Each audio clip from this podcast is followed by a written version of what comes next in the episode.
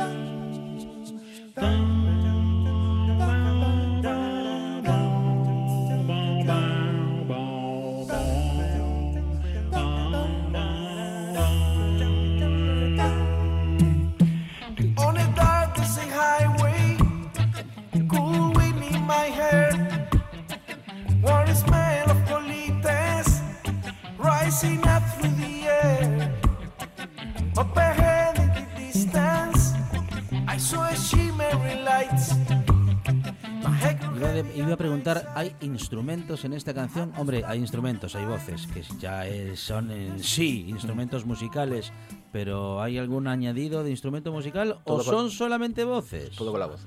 Impresionante. El grupo se llama Vocal Sampling, son de Cuba, y en este caso están tocando la hiperconocida canción Hotel California, y es todo voces.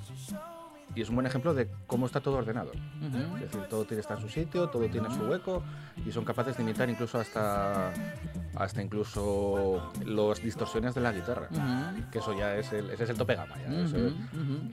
Eso es complicadísimo. Conseguir que la voz imite eso. Y la batería, mire.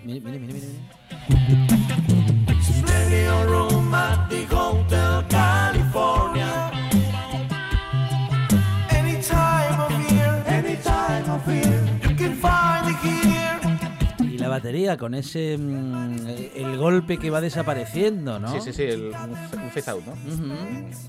Un desnivel. La historia es que, ahí vemos muy claro que es el orden.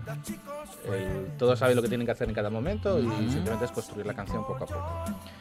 Pues juntando estas dos ideas de ruido y de sonido, nos vamos a los videojuegos, a la música de los videojuegos. Ajá.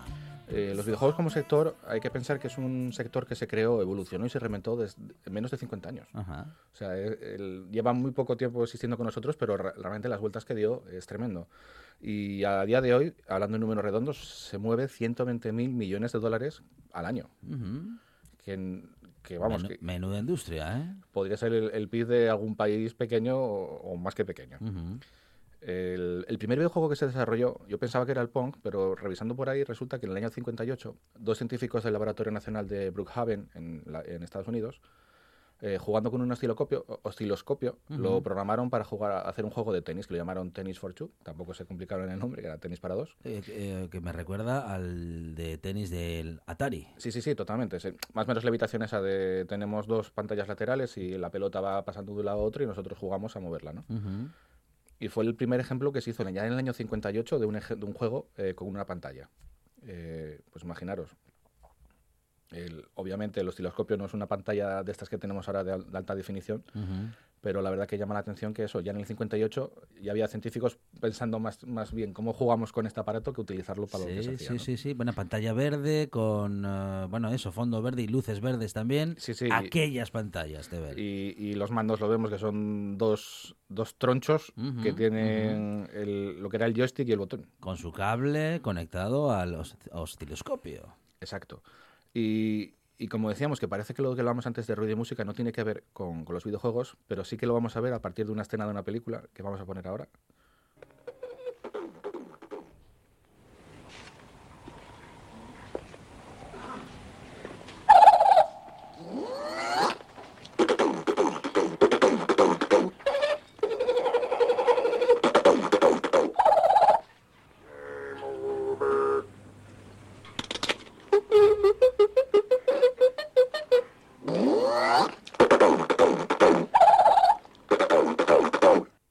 ¿Loca Academia de Policía? Exacto. Ah, sí, sí, sí. Esa escena en la que salía el mítico actor, Winslow, creo que se apellidaba, que hacía los sonidos con la voz y salía como jugando con una consola y venía el teniente Harris por detrás, alucinando en colores porque estaba él solo ahí jugando. Vale. Si os dais cuenta, el sonido de esos juegos era lo que podríamos considerar ruido. Uh-huh, uh-huh. Realmente, en los años 70, cuando se empezó a utilizar música en los videojuegos, fue súper complejo porque primero empezó a ser una forma monofónica, que era solo con una voz. No había había que pensar que había muchas limitaciones técnicas. El conseguir sonidos en un ordenador era complejo y obligaba a que muchos programadores tuviesen que escribir la música a pelo, como código, sin tener ni idea muchas veces ni siquiera de música. Vendría a ser un ejemplo como los organillos o las cajas de música de las típicas cajas que tenían nuestras abuelas en las habitaciones. Son que eran cilindros con muescas que justo coincidían y daban a una púa que tenía un sonido y hacía que la canción sonara. Uh-huh. Pues eso, como ejemplo de organillo muy claro, que sabemos cómo funciona, se hacía lo mismo programando, lo que pasa es que en vez de darle vueltas al manubrio y que girase el organillo, lo que hacías ahí era escribir código que se leía uno tras otro. Uh-huh. En este caso el organillo era digital y para los oyentes más jóvenes, que esto les va a sonar seguramente a chino, los primeros ordenadores que tuvimos o los primeros juegos que tuvimos en casa eran con casetes. Sí. La Commodore 64 es un ejemplo. Sí, señor. ¿Vale? Y cuando lo poníamos en... Yo, por ejemplo, tuve juegos de esos, no tuve la consola, pero sí tuve casetes con juego y lo que hacía... el dataset. Sí, y lo que hacía era lo ponía en la minicadena de casa. Uh-huh. Entonces eso sonaba como encuentros en la tercera fase, ¿vale? Eso sonaba... Como eran datos, eso no tenía ni orden ni sentido. Era el sonido similar al del fax. Sí. Cuando se interpretan datos dentro de una línea que fuese de audio, es como suena, así tipo un fax. Cuando llamas a un fax que de repente empieza a hablarte el fax, ¿no? Sí, que suenan unos sonidos. Pues eso, es porque, así sonaba. Porque estás interpretando datos digitales como si fuesen una señal de audio. Entonces, ahora mismo estamos muy acostumbrados a bajarnos demos de juegos en Internet o el juego entero en Internet, pero es que en los años 80 ya se pudo hacer y se hizo desde la radio.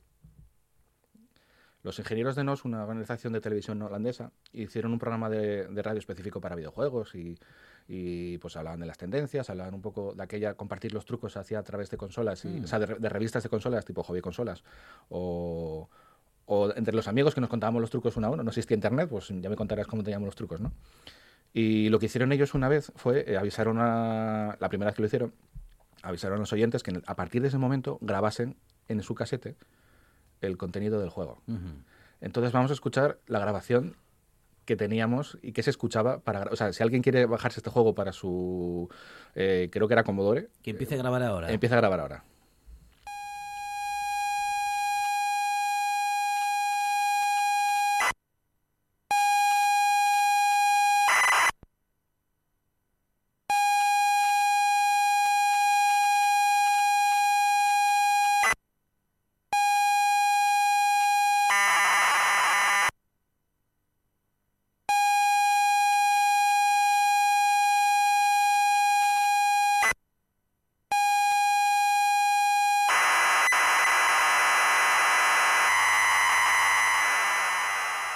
Ese último sonido era el que ya nos anunciaba que el juego estaba cargado, Teber. Sí, sí, y imagínate escuchar esto en la radio de 5 minutos, o lo que tardase.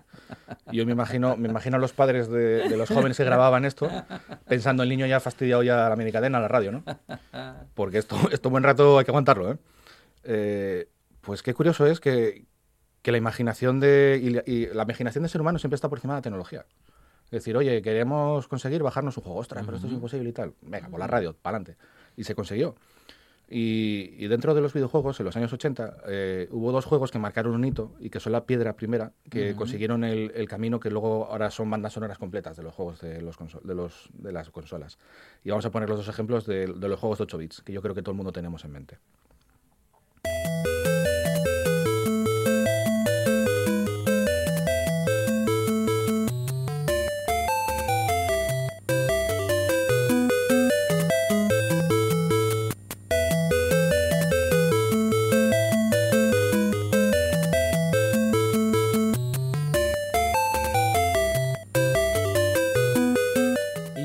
terrible, el Tetris. El Tetris, madre mía, noche y horas jugando ese juego.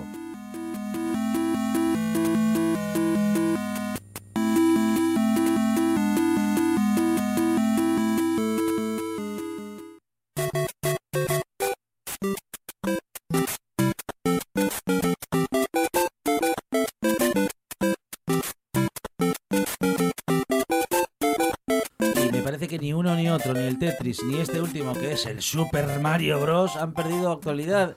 De hecho, se está volviendo a jugar, sobre todo al Mario. Sí, es que Mario es eterno. Pasa un poco como con Sonic, ¿no? Que este año sacaron la película de él. Para mí es que esto es volver a mi infancia. Ni sé las de horas que gasté jugando estos juegos. Aún recuerdo a día de hoy, como si fuese hoy, cuando compramos la Nintendo en casa, que me acuerdo que fuimos bueno, tenía miedo de que nos la comprasen porque mi hermano ya la lió en casa la primera vez porque se fue a coger unos chicles arriba al armario, pisó la freidora que teníamos en casa y tiró todo el aceite por la cocina. Dije yo, sabía que íbamos a comprar la consola y dije yo, ya nos quedamos sin ella.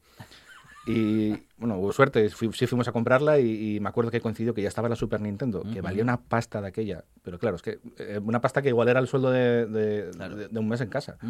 Y compramos la NES por tener la consola en casa, estar contentos, que yo recuerdo que mi padre jugaba con nosotros. Es más, nos acabamos el Super Mario con él, ya de aquella.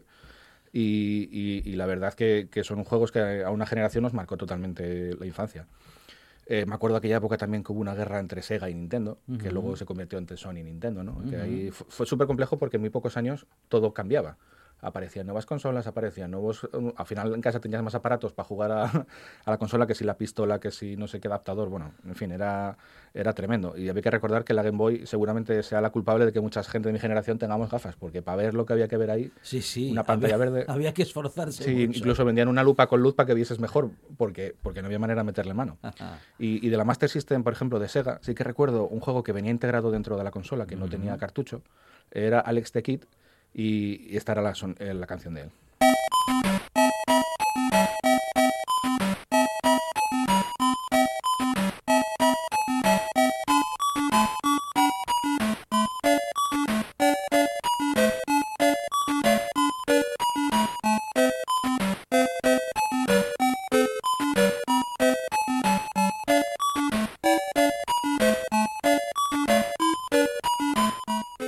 Muy parecidas, Teber, porque sí. Se creaban con los mismos aparatos. Exacto, sí, no había las limitaciones de 8 bits que se llamaba de aquella, ¿no?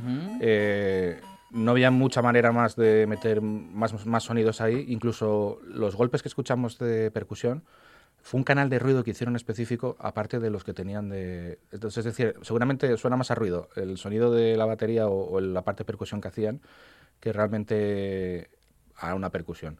Y sobre Alex the Kid, comentar una cosa que para mí siempre me llamó la atención. Era el típico juego de plataformas como Mario, bueno, pues era un juego típico de aquella generación, pero tenía una cosa que lo hacía súper característico, que era cuando llegabas al jefe final de la fase, en vez de tener que luchar contra él tirándole tiros o lo que sea, tenías que jugar a piedra, papel o tijera. Entonces, claro, los primeros niveles era más fácil porque hacían siempre el mismo gesto, entonces ya lo sabías, pero cuando subías ya se complicaba porque el gesto era diferente. Entonces te podías perder la partida por culpa del azar. Entonces ahí me gustaba mucho por eso, porque luego nuestros amigos, cada uno teníamos unas consolas diferentes y al final acabábamos cada fin de semana en casa de alguien jugando una consola que no teníamos en casa y probando cosas diferentes. Y hablando de videojuegos, Teber se ha metido en los videojuegos en estos días, me parece. Sí, el siguiente tema que voy a hacer se va a llamar Gaita Hero, porque cuando hice el proyecto fin de carrera, que era una plataforma para validar las clases de gaita, yo me inspiré mucho en Guitar Hero, en el juego original, y lo llamaron Gaita Hero. Y me quedé con la copla del nombre y dije yo, bueno, pues para este proyecto que estoy haciendo así que es un poco más rollo experimental, pues me gustaba hacer un juego de plataformas y ponerle la música al juego. Y en este caso pensando, dices tú, vale, el típico juego de plataformas al final hay que luchar contra un malo. Y dije yo, ¿cuál es el mayor malo de este año que todo el mundo queremos pisar y destrozar? Pues el COVID, ¿no? Claro. Creo que es un poco el desquitarnos un poco el pesado de turno de este año, el bichito como llama mi hija. Pues mira, vamos a tener un juego que va a estar en la página web gaitahero.com, que está desarrollado, y el objetivo único y último es saltar sobre el COVID y quitárnoslo de encima. ¿Vale? Entonces yo lo que hice fue pues, ponerle música al juego. Son 3 niveles y hay una parte de lo del tema adaptado a cada nivel. Bueno, muy bien. ¿Has creado la música tú también, claro? Todo, sí. La música la creé en base de lo que había pensado de los niveles. Uh-huh. Bueno. Ahí está.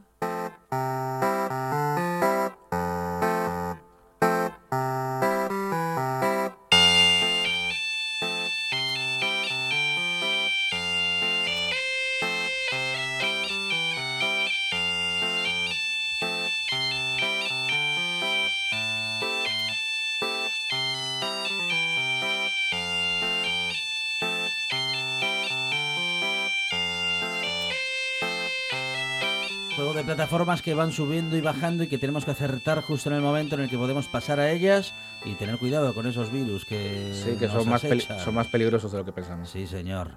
Gaita Hero, ¿cómo accedemos a él, Teber? Pues nada, entramos en la web gaitahero.com y ahí lo tenemos. Muy bien.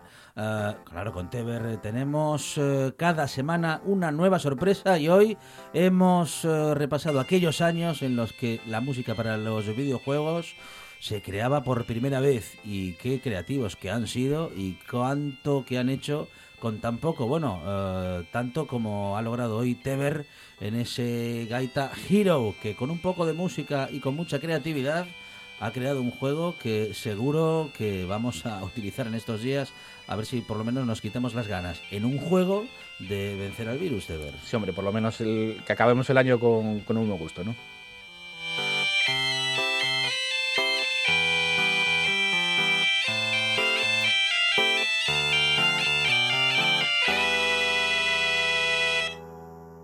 Y como está a punto de llegar el fútbol, esta buena tarde se despide hasta el próximo lunes. Buen fin de semana para todos. Llega el Real Oviedo y la competición de Liga. Nosotros nos despedimos hasta el próximo lunes porque regresaremos el lunes a las 4 de la tarde aquí a RPA con más buena tarde y más radio.